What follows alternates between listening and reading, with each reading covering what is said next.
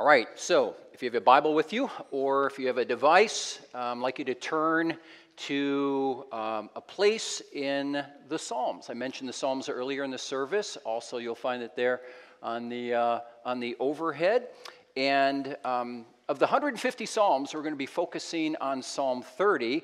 And then uh, we are going to have a video uh, this afternoon, hopefully I don't know how it's all going to work out with our present system, if we can get that going or not. Uh, but if it does work this afternoon, um, we're going to be considering a video based uh, by Pastor Winston Bosch on, I believe it's uh, Psalm 51 and the whole theme of forgiveness. So we're, we're kind of big in the Psalms uh, this morning. Psalm 30 is a psalm we're going to continue, uh, we're going to look at as we continue with uh, a thematic series, our biweekly thematic series on healthy attitudes that we should have as individual Christians, but also as a church, particularly Pathway Christian Church.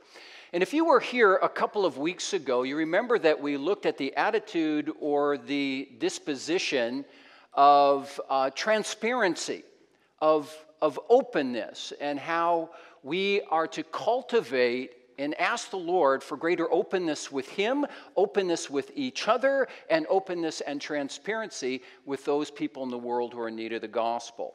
Well, we're going to look at another attitude or disposition this morning, and that is the attitude or the, or the mindset and the heart set of joy. Of joy, of Christian joy. And we find a wonderful example of that here from Psalm 30. So join with me if you would. Um, I want to begin with what we call the title or the superscription. And great. So, as a reminder to the PowerPoint team, and I see it up there, that's great. Whenever we are dealing with a psalm, make sure that you put the title or what we call the superscription on there because there are many times where it provides uh, a certain uh, historical or cultural context to help us understand the psalm. Now, with that being said, there are sometimes when you read the Psalms and you look at the title or the superscription, and it really is not really all that helpful. And that's the case with Psalm 30 here. We just have a psalm of David. At least we know who the author of this psalm is under the inspiration of the Spirit, the very one who's written most of the Psalms, that is David, king and poet David. And then it says, a song at the dedication of the temple, literally in Hebrew, the dedication of the house. And this may refer to David's house, his palace, or the house of God, the temple. We're not sure which. But the point is, it's not all that helpful for us for Psalm 30, but hopefully as we go through the psalm, we're going to gain some understanding about the meaning of it apart from the superscription or the title. So join with me at verse 1. I will extol you, O Lord, for you have drawn me up and have not let my foes rejoice over me. O Lord my God, I cried to you for help, and you have healed me. O Lord, you have brought up my soul from Sheol. You restored me to life from among those who go down to the pit. Sing praises to the Lord, O you his saints, and give thanks to his holy name.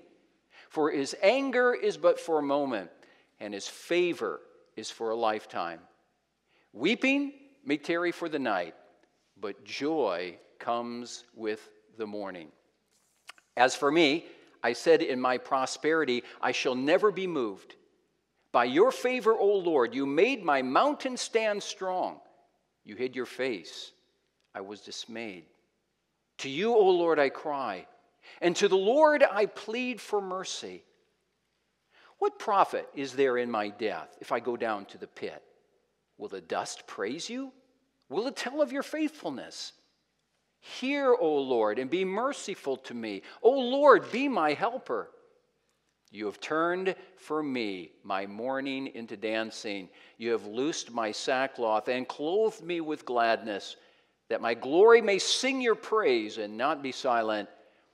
O Lord, my God, I will give thanks to you for ever. This is, this is a, a, a typical of many psalms where the, the psalmist kind of begins on a dark note, but he ends on a light note, a note of dismay and hardship, but he ends with praise and thanksgiving and, and joy. And what I want to draw your attention to is I'm not even going to say arguably, it is the most well known verse of this whole psalm, and that is found in verse 5 We read, For his anger, that is, the Lord's anger, is but for a moment, and his favor is for a lifetime.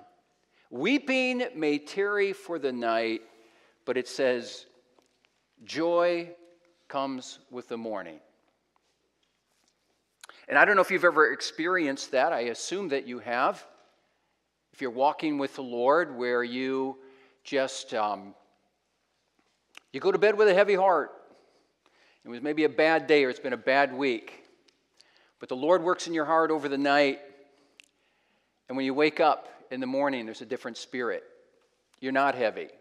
I'm not saying that happens every time, but there are times where you're not heavy and you actually experience that joy in the morning. Now, before we, we get into this uh, psalm together, I want to I wanna ask you all just, to, and I want you to each individually think about this. I want to ask you a very simple question. Would those people who are closest to you, who know you best, say that you are a person who is characterized by joy? Now, granted, you know, and I'll get back to this a little bit later on the sermon, our life is like this, right? We're all like this because we live in a fallen world. So we have highs and we have lows. We have times of, yes, um, great happiness and celebration, and there are times when we are brought very low. And, you know, people maybe don't like to have a pastor say this, but maybe you have at times and very low points maybe considered taking your life. But, but what I'm talking about is, is just generally speaking, not those low moments, but generally speaking, would people who are closest to you say, you know, so and so, their, their life is really marked by joy, Christian joy. I want you to think about that as we, we get into this psalm now, Psalm 30. Psalm 30 is, is known as um, really a thanksgiving psalm. And there are a number of thanksgiving psalms among the 150 psalms in the Bible. And oftentimes, with these thanksgiving psalms or these psalms of gratitude, um, the psalmist, and in this case it's David, but you have various authors of, of psalms. But oftentimes, what a psalmist do, will, do when he's, when he's offering thanks to God is he's, he's offering thanks to God because of some form of rescue, some form of deliverance. And that's actually the case here in Psalm 30. And what we see is that David, this great king and poet, is actually thanking God for delivering him from two things. One is a serious illness that was so serious that it brought David, apparently, to the verge of death, to the grave. So that's one. And then David goes on to thank the Lord and praise the Lord in this psalm for um, delivering him from the anger of the Lord himself for apparently some sin that David had committed. So, David, and, and the point here, when I, when I talk about deliverance from sin and God's anger, when I talk about deliverance from, from a very serious illness, that's, as you go through Psalm 30, that's not explicitly said, not clearly said, but it, it is alluded to, it is implied in the psalm. And once David is delivered of these two things, uh, David has a very, what we call visceral reaction. It's a very gut level reaction that is actually voiced with praise and thanksgiving, but also gives him a deep, deep sense of cheer, of joy. So let me explain that. Okay, let me, let me provide some ballast for that, some weight for what I just said. Take a look at verse 2. Here's the deliverance of David from a very serious illness. Verse 2, where we read, O Lord my God, I cried to you for help, and you, and what's the word that comes after that? You healed me. You healed me. See, the implication is that David was experiencing something that the Lord healed him from, and it was very serious. Verse 3 O Lord, you have brought up my soul from Sheol. That is a Old Testament reference to the realm of the dead. And he says, You have restored to me life from among those who go down to the pit, likely a reference to the grave. And so here again, we, we, David is not clear about what kind of illness that he's facing. And this is not the only psalm that speaks about someone being saved from a serious illness whereby they give praise to God. David doesn't get into the specifics of this illness. All we know is that God has spared him from the grave, from death. And this provides a reaction in David that he describes here in this psalm. So we read in verse 4, he says, Sing praises to the Lord, O you his saints. Saints meaning the holy ones of God, those who seek to serve the Lord, and give thanks to his holy name. Now, I want you to uh, draw attention uh, to that here. Um, yeah, especially to verse 4. You may, if you have a Bible here, if you have a device, if you take a look at that, you will see perhaps that there may be uh, a different translation here. This is how it reads actually in the original language. Sing praises to the Lord, O you his holy ones, and give thanks to his holy. The word name there in the Hebrew is not used, but a word zachar, which means memory or remembrance. So David is saying, Lord, you have spared me, you have spared my life, and I will give praise to your holy memory or your remembrance. So, what is he alluding to here? I think what he's alluding to here is saying, and it's something that we experience in the midst of our own down times, where David is saying, Lord, in my downtime, in fact, when I was facing very, very near death itself and the grave, Lord, you, you remembered me. You remembered me. And sometimes when we go through these dark pits, we, we, we you know, our, our, theology tells us one thing that God never forgets us, and God always watches over us, and the providential hand of God is always at work in our lives, in the good times and the bad. That's our theology. But experientially, sometimes emotionally, we, we get to a very low point. It's like, man, Lord, don't you see? Lord, don't you care? Do you even remember me? That's how we feel. David, no doubt, felt that as well. But when the Lord delivered him, he said, You know what, Lord? You have not forgotten me. You have not. And then he goes on to say, Oh, back to verse 4, one more thing I forgot to mention. He says, Give thanks to the Lord's holy remembrance. But I want you to notice, look verse 4 carefully again. It says, Give thanks to the Lord. Literally, it, kind of, the, the idea is lift up your hands Lift up your hands in praise to the Lord for his holy remembrance. And uh, this is, this is something that we need to understand um, about the Psalms. How, how often the, the Psalms, when it talks about the praise that God's people give to the Lord, it's a very bodily praise. And you ever notice that um, if you get around or you do any traveling or you intermingle with other Christians from other backgrounds, you ever notice how bodily they are in their praise and their joy before the Lord and their worship before the Lord? You know, many of us, not all of us, but many of us come from kind of Northern European background. We're accustomed, whether in our praise or our worship, we're pretty staid in many ways. It's not to say our hearts are not knit to the Lord. I'm not saying that. But there are many times where we don't follow the lead of the Psalms or people in the Mediterranean region or people where you, you, you know how it goes in Africa. They're very expressive and they're using their hands and they're using their voices in every way. There's, there's a, in a sense, in our circles, there's a disembodied praise. But when you look at the Bible and you look at people from other cultures, they're lifting their hands in praise to the Lord and they're thanking Him and they're expressing joy to Him for all the blessings that they have experienced. This is what David is getting at here. Express it to the Lord. Hold out your hands and give thanks to the Lord. Why? For His anger and that's now alluding possibly to a, a, certain sin or sins that people commit against the Lord that bring about some kind of temporal anger upon the Lord to draw them back to himself. And he says, For his anger, the Lord's anger, though, is, and this is why we give thanks bodily to the Lord, his anger doesn't last forever. His anger is literally in the Hebrew, uh, it lasts about as long as a wink of an eye. Kids, look at me. I'm winking at you. How long does a wink last? Just like that. And that's the way it is with the Lord's anger for the child of God. It's not everlasting. Why? Because that anger has been brought upon Christ. The anger is momentary to draw us back to Himself. He goes on to say, and His favor is for a lifetime. Literally, His favor is life. His favor is life itself. And then finally, he says in verse 5 this is what we remember about the psalm Weeping may tarry, it may occur for just the night, but what happens in the morning?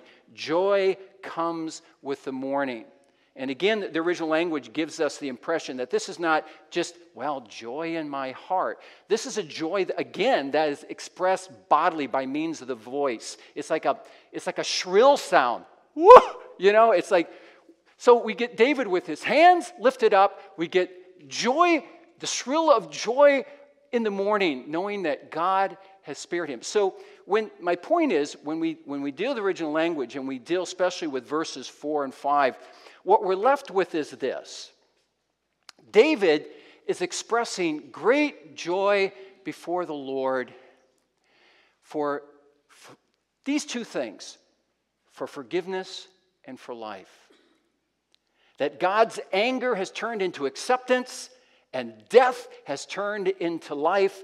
And the expression that David gives is joy gladness before the Lord. A, a, similar verse is found in verse 11 where he says, You have turned for me my mourning actually into dancing, and you have loosed my sackcloth.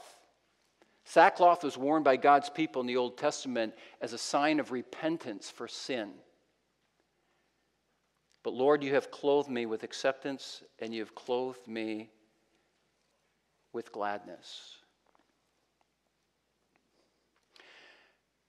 My friends, when a, when a person becomes a Christian, when a person is found in Christ by means of repentance and faith, there, there is a cheer and there is a joy that accompanies that. And have you ever noticed in the Bible how often there are, are references many, many references to joy, and particularly the joy that comes from those who have been touched by the grace of God in Christ. There's joy. There's joy. Let me give you a few examples of that. We need time for the PowerPoints. Can you get to that just a moment? Why don't you put uh, up the Psalms there?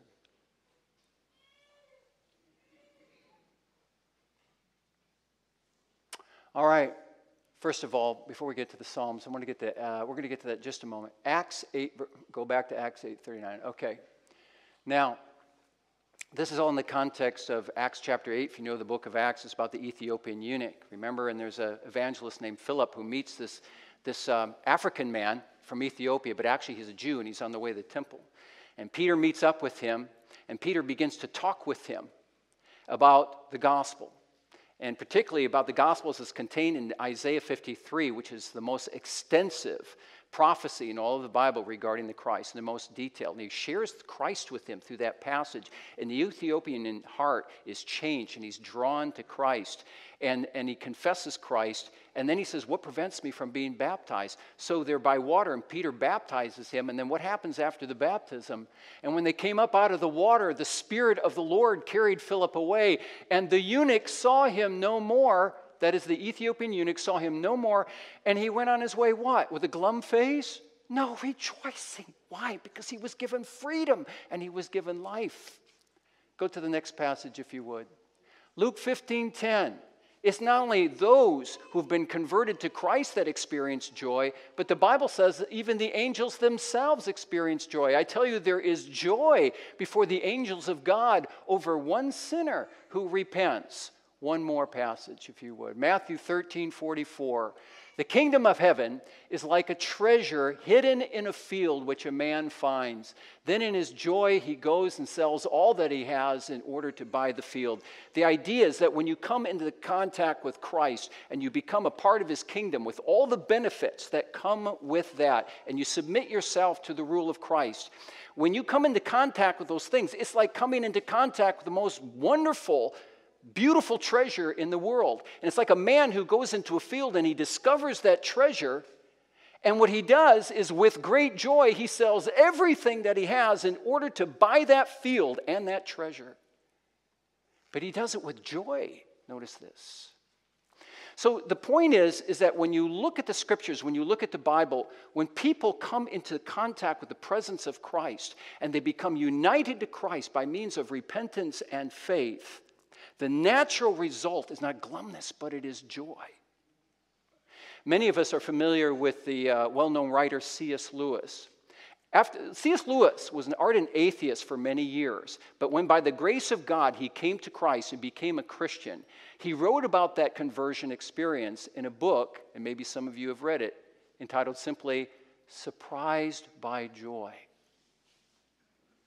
And when you read that book, there's an indication from C.S. Lewis that he thought, well, listen, if I take on religion, if I take on Christianity, well, then I'm going to lose that joy because don't you know then religious people are sober people, they're serious people. And he said, I was surprised that when God's grace worked in my life and brought me to Christ, I experienced joy. Joy. Listen, even Jesus experienced joy.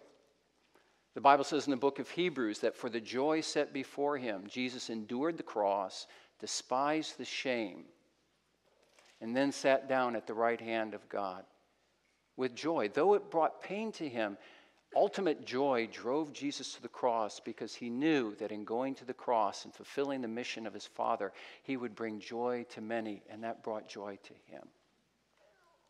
Joy. The Psalms oftentimes also speak of joy. I think of the kingship Psalms of Psalm 95 to 100. Um, put the Psalms on there if you would. Psalm 95, verses 1 and 2. Oh, come, let us sing to the Lord and let us make a what?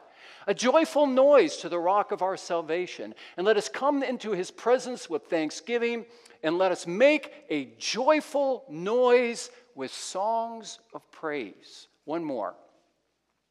Psalm 100 Make a joyful noise to the Lord, all the earth. Serve the Lord with gladness. Come into his presence with singing, and know that the Lord, he is God. See that? Joy, joy, gladness, rejoicing. Of course, joy is one of the preeminent fruits of the Spirit, right? Some kids, when you, when you go to school, if you go to a Christian school, very early on, you learn about the fruits of the Spirit. What are the first three? Love, joy, peace. The kingdom of God is associated with the spirit of joy. The Apostle Paul says in the book of Romans that the, the, the kingdom of God does not consist of eating and drinking, and the whole context there is in the context of legalism. The Christian faith is not first and foremost about procedures and rules. Eat this, don't eat that. Drink this, don't drink that. you can touch this, but don't touch that. No, no, no, no. He says the kingdom of God consists of peace and righteousness and joy in the Holy Spirit. Joy. Joy with all of what the Bible says about joy and what David says in this psalm about joy coming in the morning. Sometimes, is, is, if, we, is, if I can just step back here for just a moment, sometimes, you know, you, and, and I, um, I grew up in a Christian family and I, and I grew up in a church. And I, I noticed this when I was a little kid. I noticed that sometimes I would, I would come to church, or there was just a person I knew outside of church, and he was just like this. It's like, as a kid, I remember thinking, what's up with that? And, and, and sometimes, sometimes we have that even today, you know, it's just like, and I'll, I'll just uh, mention one other thing. You know, I've, I've, like, you know, I've pastored a number of churches, like what, four or five. And there was always in every church some individual that was just, I call them sullen, not joyful, sullen. And I thought to myself, is that, is, is, that, is that what it means to be a conservative? It's like, why is that? Why is that? And you think about it, sometimes it's just a, people, people say this, well, you know, that's just, and I've heard this in the ministry many times, oh, that's just so and so. So? What, it, that's an answer? That's just so and so? In other words, well, that's just, their, that's just who they are. That's who their personality, that's what their personality is. Well, maybe it shouldn't be their personality. That's their personality. Or maybe, maybe it was their upbringing. Maybe they had a hard upbringing. Or maybe it's just the type of church that they were a part of or whatever, and they just put up with that. We shouldn't put up with that. Especially, I mean, if you're going to take this scripture seriously, we should be a people of joy, a people of exuberance regarding the things of the Lord. Right? A people of joy. Listen, um, if, if you if you have been touched by the grace of God, and if you have not only been touched by the grace of God, but you have been bought by the blood of Christ, and if you are indwelt by the Holy Spirit and filled with the Holy Spirit, then how can you not be joyful? How can you not be joyful? And how, how, how, can, how can sullenness even be healthy? You know, the book of Proverbs says that a joyful heart is what? You know that one? Good medicine. A cheerful heart is like a continual feast. But sullenness dries up the bones, it says. The obvious answer is we should be a people of joy. Sometimes people will say, well, what, is, what does that really mean to be a, jo- to be a joyful person? What, what, is, what is joy really? And it reminds me of a, a, um, a, a, U.S. congressman who was, was asked a question during a congressional session dealing with the issue of pornography and what laws to pass regarding pornography. And someone kind of cornered the congressman who was talking at the point. He said, Congressman, how do you even define pornography? And he said, I don't know if I, I can define it, but I sure know it when I see it. I know it when I see it. And so, too, you can see a spirit of joy as well in a person. Now, I want to add this one final thing. That doesn't mean, as God's people, that we should, that we never can experience sadness or uh, a serious look on our face. You know, um, one, of the, one of the Apostle Paul's encouragements to Timothy is that he be sober. And that, that means that, you know, don't have a drink. He's being, take, take your ministry seriously. So we at times do need to be serious, and there are times when we are sad. And the reality is, there are some people who struggle with that. There are some people, maybe because of something chemically going on, or maybe something that they're struggling with where they really would love to be happy and they would love to be joyful, but they, they struggle with emotional issues or they struggle with depression. And that, that is understandable. Okay, that is understandable. Um, you know, but and, and, and even, by the way, even David experienced that. When you take a look at Psalm 30 and you look at the Psalms, there are times when David experiences dismay. There are times when he experiences sorrow. There's times where he is very, very sad, and in this psalm, he cries out to the Lord for mercy. So even among, even with David, who talks about joy and exuberance and rejoicing, he says at the same time there are sometimes uh, times of profound sadness, and we see that in the book of Ecclesiastes, where it says there's a time for this and there's a time for that. There's a time for weeping, there's a time for laughter. There's a time for mourning, and there's a time for dancing. So the Bible does recognize that we go through these periods in our life, and David experienced that also in this psalm. But he didn't allow it to rule his life. And he recognized, even in the midst of great difficulty, what he had in the Lord and ultimately what he had in the Messiah to come. And that was freedom and life, and he expresses that before the Lord. And it's something that we should express before the Lord as well the blessings of the Lord in that regard. So, Let it be that we be a people of, of joy and let it, be, let it be seen. Let it be seen in our facial expressions. Let it be seen in the way that we relate to each other. Let it be seen in how we function with each other, relate to each other before worship, after worship, during worship, and how we worship, that we are known as a people of joy. So that when people come to Pathway, they may say, you know what? That Pathway Church is a different church. It's a happy church. It's a hopeful church. And it's a joyful church. It's a joyful church. And finally, this, very quickly. Why should we be a joyful people? Really, ultimately, why should we be a joyful people? And you say, well, think about all the scriptures that were brought out. Of course, we're supposed to be a joyful people. But fundamentally, why should we be a joyful people? And the answer, very simply, to that is, is because of all, because of everything that we have in Christ. Because of Christ. Think of what we have. We have forgiveness. We don't have judgment. We have acceptance with the Lord, reconciliation, not anger. We have not death, but we have life. We have life in Christ. So cheer up, cheer up. And by the way, this is not simply to say, okay, um, this is being preached because, well, the pastor thinks we're all glum. I don't think that. This is something for every church and everybody to consider the joy of the Lord that we have in Christ.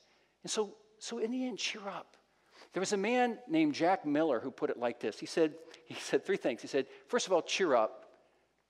You're far worse than you think you are. Cheer up. You're far more loved in Christ than you can ever imagine. Finally, cheer up. Christ has given us a spirit, and that spirit is not done with us yet.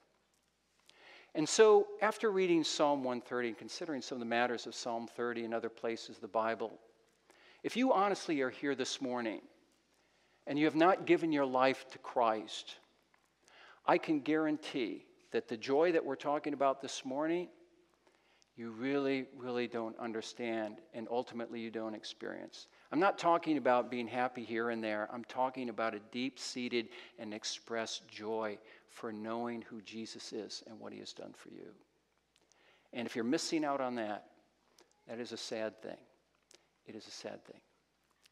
But if you do say that you know Christ and you've known him for many years, but you struggle with this general expression of joy in your life, then you say, what, what, what do I do?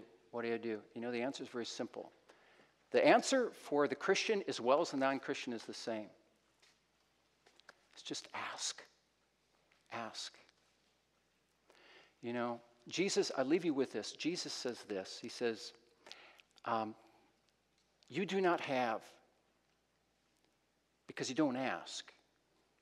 Ask, and it will be given to you, so that your joy, even in the midst of hardship, your joy will be full. Your joy will be full. And that's the promise of the Lord coming from Jesus himself.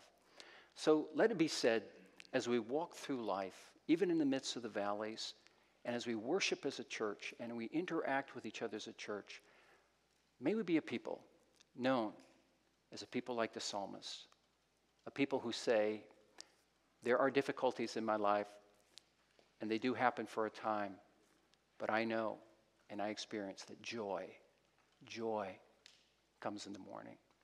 Let's pray together. Heavenly Father, Lord, we thank you.